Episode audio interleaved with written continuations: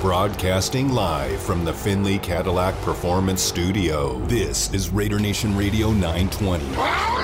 Unnecessary roughness. Unnecessary roughness. I think this that somewhere within the first five to ten plays of a game, the other team's quarterback must go down.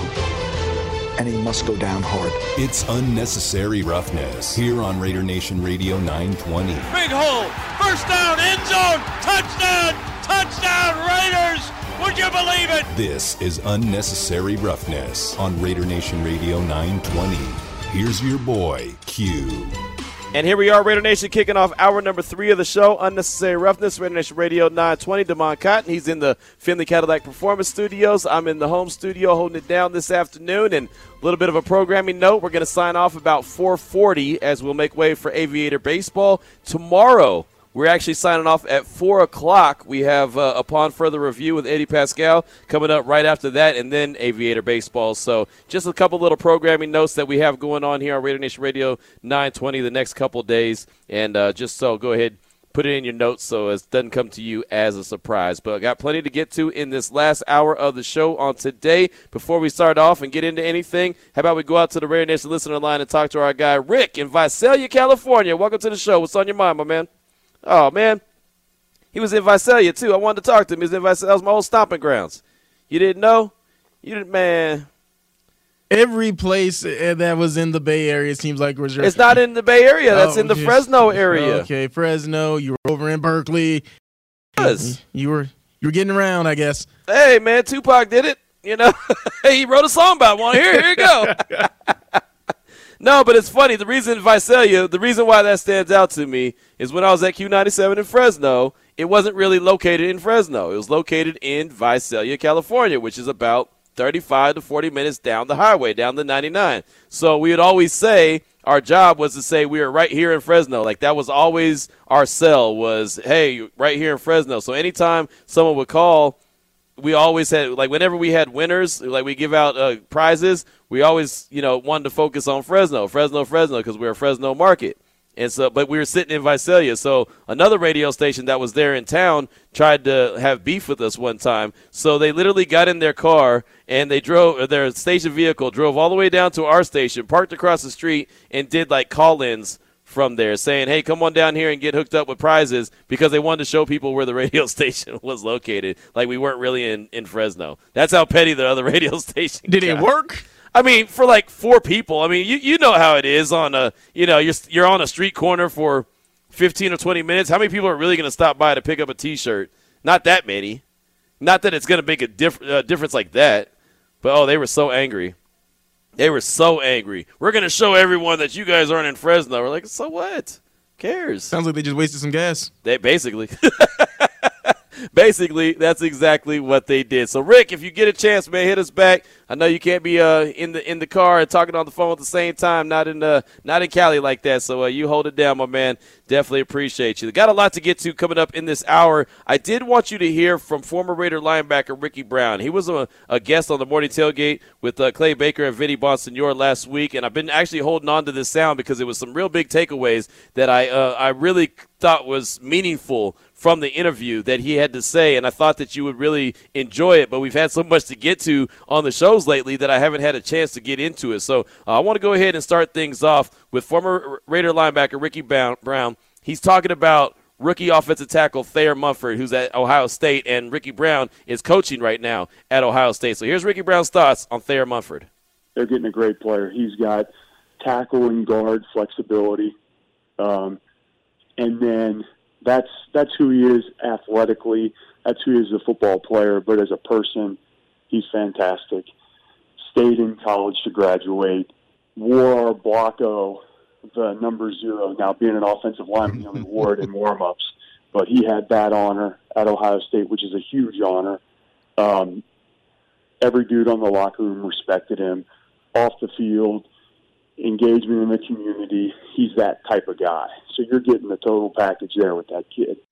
So that's Ricky Brown, who is currently a quality control coach on the Ohio State staff right now, and uh, he knows Thayer Munford very well. And the Raiders picked him up in round seven, uh, big time tackle, or big time. And when I mean big time, I mean a big body tackle. Uh, you know, when it's a seventh round pick, you don't know. I mean, you just don't know with a seventh round pick what to expect. Just like they picked up uh, Brittain Brown, the running back out of UCLA, you don't know what you're going to get from a guy late round but it doesn't mean that they can't go out there and compete and be something. And so, pretty good, uh, pretty good review right there from former Raider linebacker Ricky Brown on offensive tackle Thayer Munford. And so he's an Ohio guy. That's just who he is. Dave Ziegler, the GM, Josh McDaniels, the head coach, all those guys are Ohio guys. So Brown was talking about those two Ohio guys and Josh McDaniels and Dave Ziegler. This is what he had to say about them. Growing up as a Southwest Ohio kid, Northeast Ohio is the exact same. You know, what Akron is to Cleveland, Dayton is to Cincinnati. Now, the one yes. thing Southwest doesn't have is – they don't have that Youngstown Warren corridor. And I'll say this: they are football guys there, total football guys.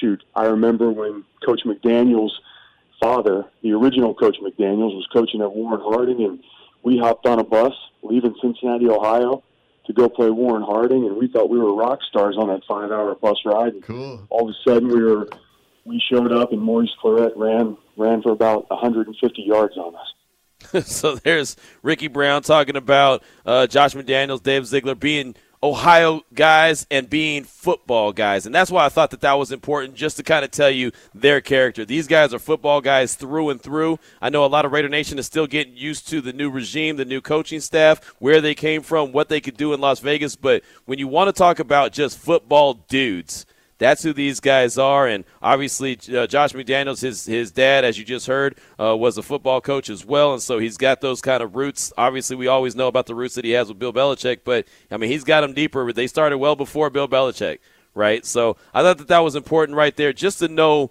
exactly what you're getting from these guys. You're getting dudes that just kind of live and breathe and die all things football. The final soundbite that I had from Ricky Brown when he was on the morning tailgate with Clay Baker and Vinny Bonsignore. Matter of fact, he was on that show last week has to do with the defense and Patrick Graham and what Patrick Graham wants to do defensively because everything we continue to hear is that he wants to set the edge, which you're supposed to set the edge, and then build a wall and not allow the run game to get going. So Ricky Brown was asked about Patrick Graham, his his scheme and what his intentions are and setting that edge and building that wall. Since the beginning of time, all great defenses start with a big time edge being set. So with Patrick Graham doing that, I mean that's that's first and foremost. That's his pedigree. That's how he grew up in the business, listening to guys like Coach Belichick preach about edge setting. Now that edge could be set from a D end, or that edge has to be set from a detached nickelback, or potentially an outside linebacker. But I I I'd be willing to guess that they're preaching that, and that's the utmost deal is to set that edge and then build a wall inside. In in the college game, also, we talk a lot about having different levels. So we got the D line, which is aggressive, and you got this linebacker area that can still be pretty aggressive. And then as you move further back, you have less aggressiveness and probably more patience. So like you'll see three to four different levels of defense where as that RPO happens, you got your patient players working to tackle or break up a pass. Or as that ball winds out into the alley in a C or D gap run, you got those patient players there to go tackle it. Ricky Brown right there on Patrick Graham's defense, and then also just really breaking it down. I love the details, talking about setting the edge, talking about the you know the wall, and then talking about the college game. And look, the reason why he brings up the college game is because how many college concepts are in the NFL right now? A ton. So that's something to, to focus in on, something to pay attention to. I mean, hell, uh, Patrick Mahomes has been killing it in in, uh, in Kansas City ever since he's been drafted. And why? Because there's a lot of the college concepts that he was doing at Texas Tech. That's what they're using. You know, I mean, there's there's all kind of college elements in the game of uh, in the NFL game right now. You see what's going on in Arizona with the Cardinals. I mean, multiple teams use a ton of college concepts to try to make all these players a lot more comfortable and a lot more you know starter ready when they enter the league. And so uh, I, I love the breakdown right there from Ricky Brown. And as he mentioned about the different guys that could set the edge all I kept thinking about, I know Vinny pointed this out last year a lot. I mean, this is something that I want to say Vinny, he might have wore out this subject a little bit, but he talked about Cleve Ferrell and him setting the edge. And as soon as I said Cleve Ferrell, Damon's head popped up like, oh, I remember exactly what you're talking about. There were so many times when Cleve Ferrell was on the field. And matter of fact, it wasn't just last year, it was like the year before as well. It wasn't just last year, but when Cleve Ferrell was on the field, the edge was set so much better. And you saw teams not be able to run around the outside as easy as they could when he wasn't on the field. I know Cleve Ferrell has not lived up to the billing I don't think that there was any chance he was going to live up to the billing of a number four overall pick where he was selected. That wasn't his fault. But if there's one thing that I think he's done pretty well so far in his NFL career is he's been able to set the edge. That's not a sexy position. That's not a sexy thing to do. You're not going to get any kind of stats for that. You're not going to get any PFF rankings for that. You're not going to get any kind of, you know, Pro Bowl voting because you're really good at setting the edge. But the one thing that Cleve Ferrell is really good at is setting the edge, you know, and so that did help in the Raiders' run defense when he was out there. But the problem is that he wasn't good enough to get to the quarterback and do other things to be out there consistently enough. So what the Raiders' job is to do and what Patrick Graham's job to identify going into training camp and during training camp, who can set the edge? Who is the best at sealing that up and allowing – you know the, the the pressure to come in the middle. I mean, it, it, it, works together. We talk about the, the, the, the pressure coming up the middle and allowing guys like Crosby and Chandler Jones to get to the quarterback. Well, in the run game as well, you got to have the beef in the middle, but you also have those have those guys on the outside, the Crosbys and the Jones or the Cleve Ferrells or whoever the, the whoever's the linebacker or whoever's going to fill that role. They've got to be able to set that edge. They got to be able to slow down the run and obviously get penetration to the quarterback up the gut and on the outside. So I thought that that was pretty interesting. I found that interesting when I heard that from Ricky Brown. Again, he was a guest on the morning tailgate with Vinny Bonsignore and Clay Baker, and that was last week. It might have even been Friday last week, but uh, I've been holding on to that one for a minute just because I thought that it was some good stuff that I wanted to bring to the table. So, Raider Nation, we'd love to hear from you. 702 365 9200. Anything we talked about, anything we haven't talked about. You got something that's on your mind, you want to talk about the new Raiders logo, you could do that. And it's not really the new logo, it's just a it's just another variant of the logo that's being sold right now at the Raider Image. And uh, people have hit me up and said, hey, Q, I haven't seen it. So I, I, uh, I found it online and tweeted it to, to a couple people just so they can, they can see it that is on on sale at the uh, Raider Image. It'll be on sale at the Raider Image on, in Summerlin at their grand opening tomorrow. As we had Christina Micaloon on uh, talking about that just uh, what last hour. So uh, yeah, there's all kind of stuff to talk about. Uh, whatever you want to do, hit us up 702-365-9200 and the Salmon Ash text line is six nine one eight seven keyword R and R. This is Raider Nation Radio 920.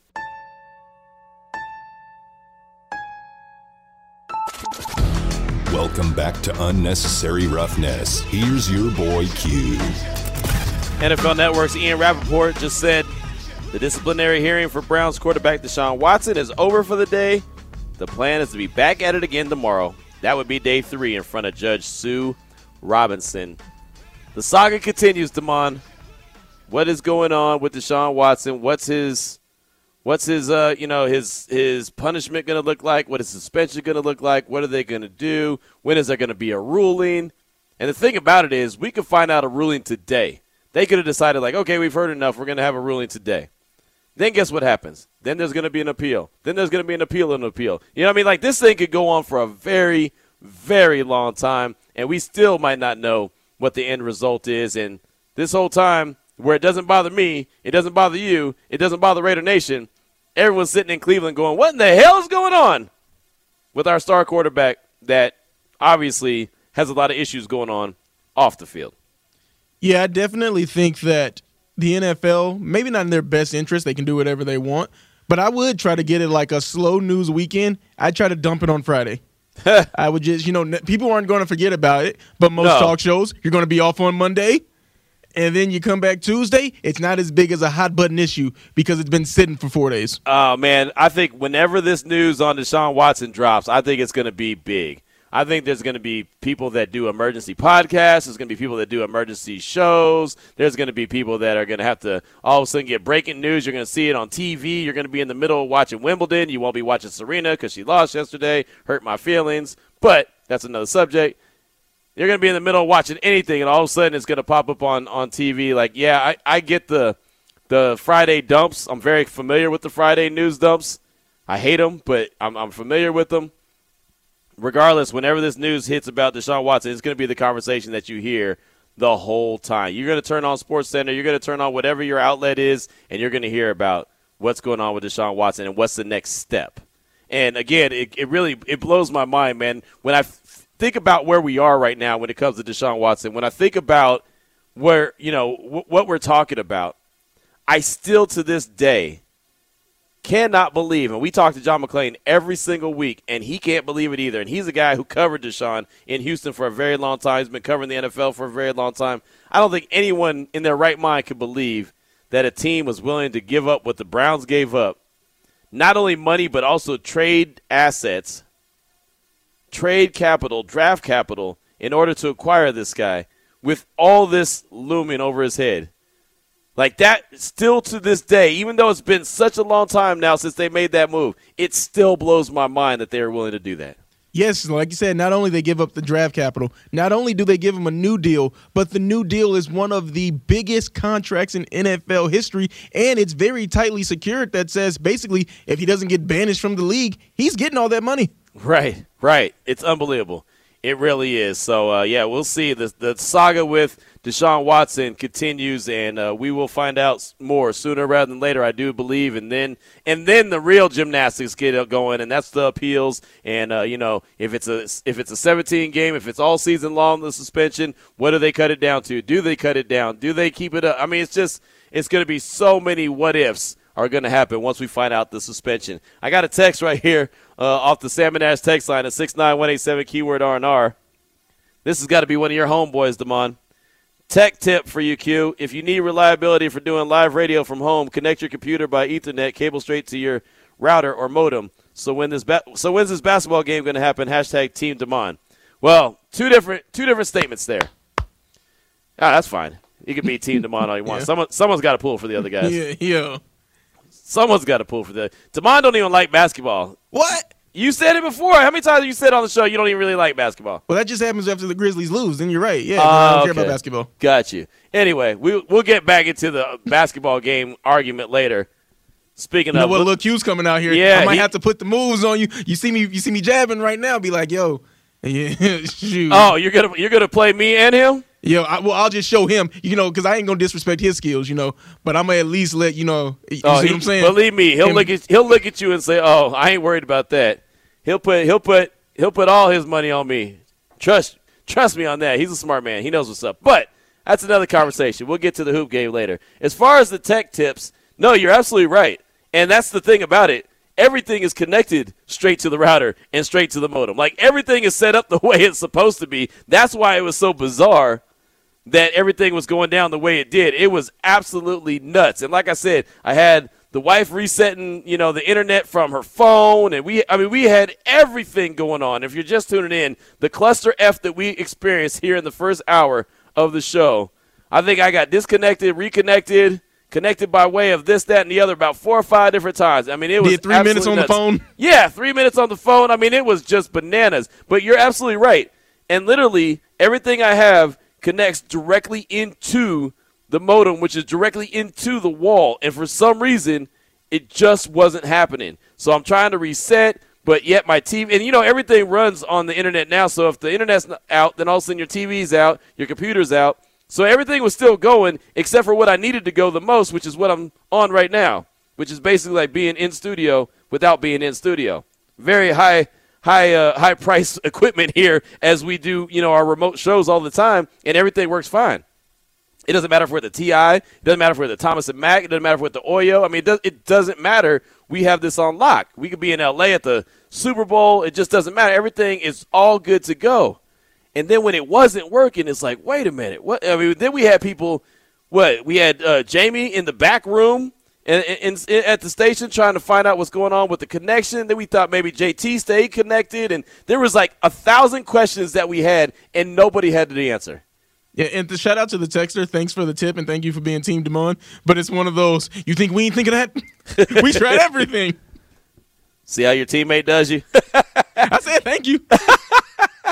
No, but do I, I, we do appreciate the text and, and the tip. And, and, man, believe me, I wish that it was just as simple as like, oh yeah, that would have made a lot more sense. Because man, it, that's why it was so frustrating because we had no idea why what is supposed to be working was not working. I mean, it was absolutely insane. But we got it. We got it done, and we're feeling pretty good about ourselves now. And the only thing that you're wrong about is Team Demond. That's the only thing. Got one more text from Sir Whiskey Ray. Q and D. Did he say vodka, coconut water, and what? I'm gonna have to try this new drink and hopefully get a good buzz on. New drinks are my best friend. Sincerely, Captain and Coke, vodka tonics, and wine coolers. That's from Sir Whiskey Ray. Man, my man, my man is still living his best life. When he he was in Las Vegas over the weekend, he's still living that Vegas lifestyle. Man, he's super fired up and pumped up. And uh, yeah, that was T3 Raider Facts when he called in talking about uh, coconut water and vodka and what was it? The he said prickly pear. That's that's. What, I think that's, that was just the name of the vodka, maybe. Okay, but that's got to be a flavor, right? Yeah, prickly pear. I had never heard of that one, but that's what he said. So it sounds like it could be pretty good. Prickly pear, uh, Western Sun, cucumber vodka, and coconut water. Prickly pear flavor works well too. Western Sun. There you go. Shout out to Western Sun. I've never seen that kind of. Have you ever seen that one? No, I've never heard of that before. I mean, I'll look it up. are you already looking it up now? No, I'm, I'm trying to, but I don't. I, I obviously my, my tech skills today ain't that great, so I'm not I'm not gonna go and get a little squirrely, man. I'm not. That's just that's just not what I'm gonna do. So uh, thank you so much for that text, Sir Whiskey Ray. Also, uh, hashtag Team Demond. Thank you for your text as well. Definitely appreciate you. 425 is the time. We'll take a quick break. Come back, close out the show. This is Raider Nation Radio 920. It's time for Q's Cover 3 NFL news and notes of the day here on Raider Nation Radio 920.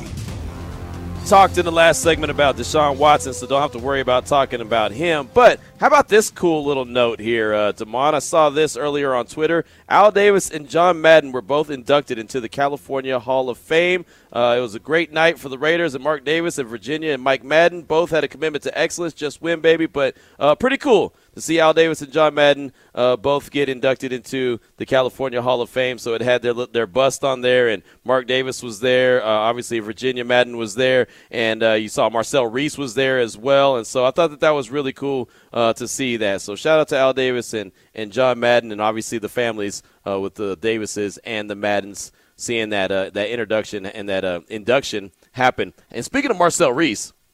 I don't know if you saw this note. I thought this was really cool, and I actually tried to get uh, Lindsey Jones from from uh, the Athletic on to talk about this. But Marcel Reese was named a rising star among NFL executives. Lindsey Jones of the Athletic, she she named several top NFL executives under the age of 40 who are rising stars in the industry, and that list included Marcel Reese, who turned 37 earlier this month. Just a little piece of what she had to say.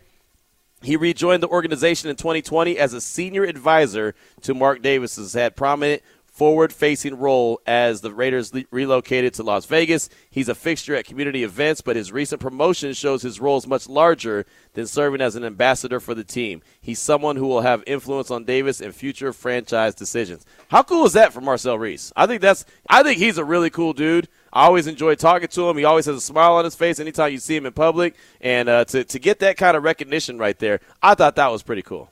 Oh man, that's very cool. And also, a lot of times people like, hey, awards don't matter or recognition, but it is cool to see that people notice the hard work that for himself that he's putting in. Yeah. It's not going unnoticed. Mark Davis is obviously noticing by giving him that promotion, and now the outside world is seeing how much work that he's putting in in rising up the ranks for this Raiders organization. Right, and I mean it's it's one thing when you have a national writer that's that's seeing that hey man, this guy's on the rise, watch out for him, you know, and that's how it starts.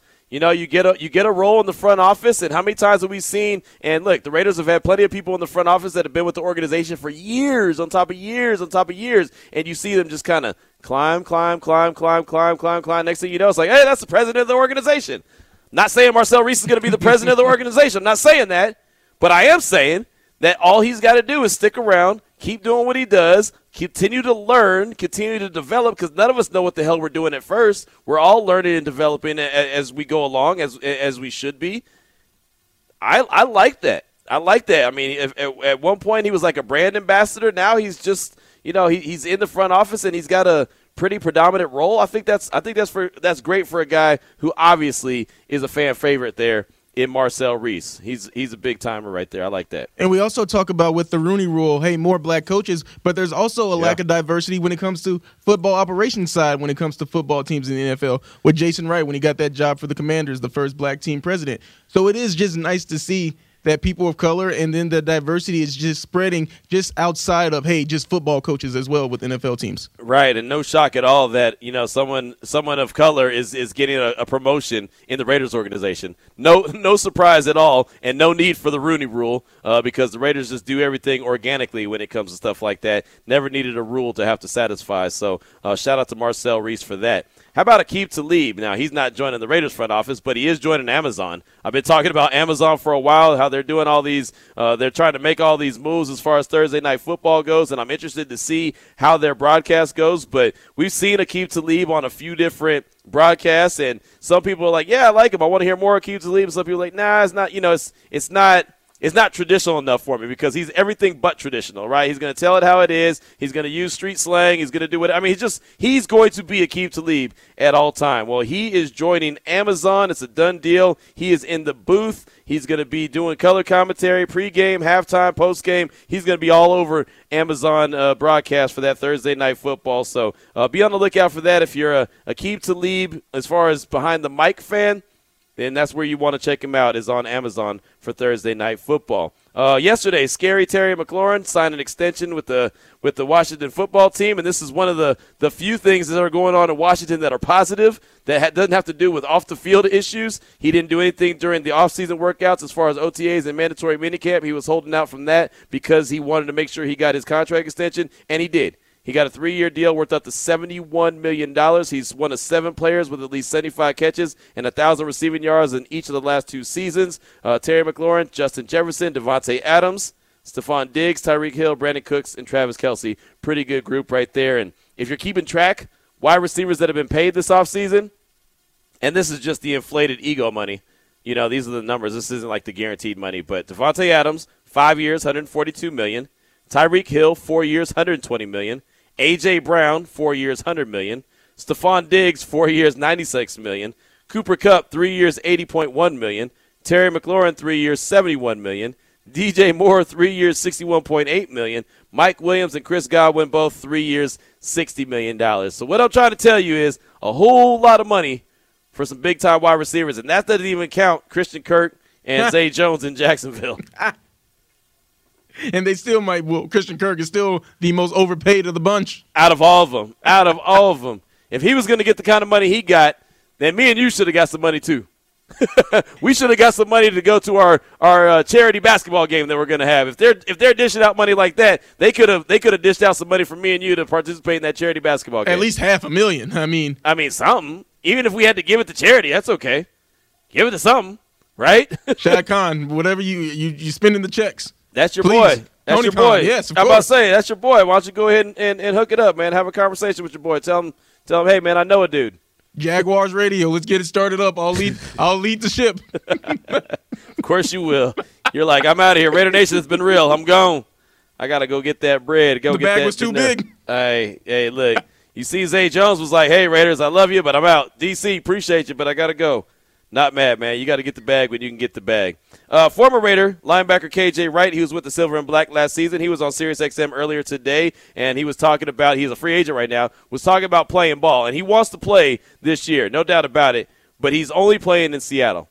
There's no other options for KJ Wright. If he doesn't play in Seattle this year, he's not going to play anymore. And if you remember and recall last year, he came here to Vegas, but he left his family behind in Seattle. And I remember him saying on multiple occasions, like, hey, I miss my family. I miss my family. He was older in the tooth. Obviously, it's not the same as it was when he first came into the league where it was ball, ball, ball. Uh, you know, he starts focusing in on, on, on what's important in life. And obviously, to him, being away from his family is a major thing. So what he said on SiriusXM today was, "I love ball, but I'm not willing to pick up and leave my family like I did last year playing for Las Vegas. I'm not doing that again. I think it's pretty well known where I stand, how I want to end my career. If it's not in Seattle." Then I'll be all good. And as it stands right now, entering training camp, the Seahawks are very unlikely to offer Wright a contract or a playing role that he'd accept for 2022. So most likely, KJ Wright is going to hang it up, and I'm okay with that. A guy that says I'm not moving, I'm not leaving them again.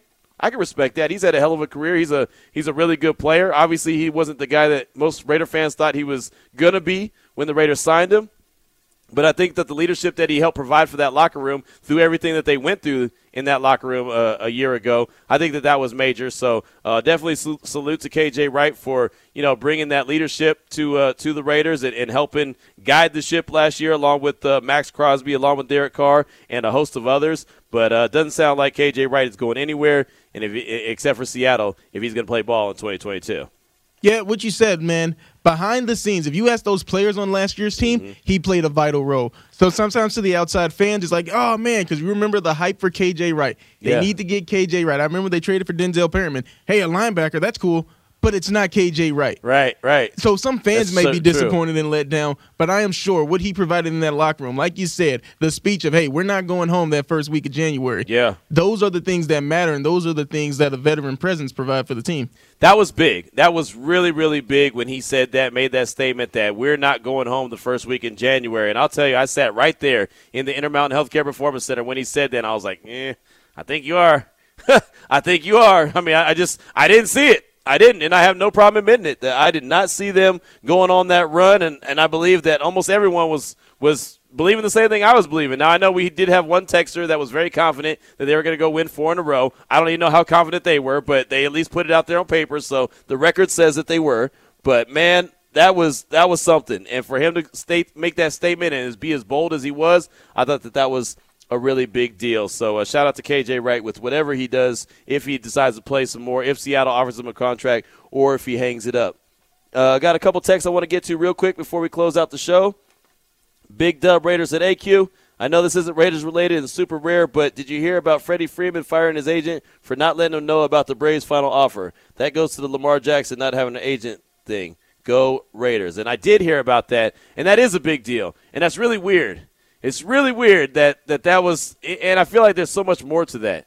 You know, I've actually been talking about that a couple the last couple days as uh, as I've been doing ESPN national shows as well, and it's that's a strange scenario, and it does go back to the Lamar Jackson not having an agent type type situation. Some people will look at that as a good thing. Some people like myself will think, yeah, you might want to make sure that you get some, you know, get some good counsel and get some guys that you know really know what they're they're doing, but maybe not maybe it's better just to communicate with the player, the player and the organization, so everyone's on the same page. I mean, it's I feel like it's a tough scenario because it's such big money, such big money. This next contract is going to be huge. This will probably be the biggest contract that Lamar Jackson signs. So you just want to make sure that you get it right. So that's why I've been very adamant about it. I, I wish that he had some some other people to to talk to and some other people to help negotiate for him. It might just work out perfect, and then he's good to go we'll see. But uh, thank you so much for that text. I do appreciate it. And yeah, that's a bizarre situation with Freddie Freeman.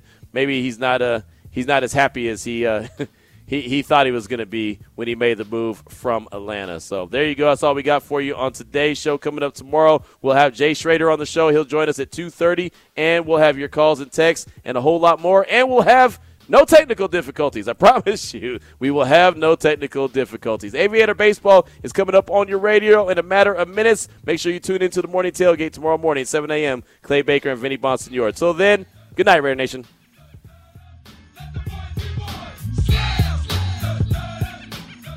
Yeah, yeah, appreciate it, Q. Um, good to see you.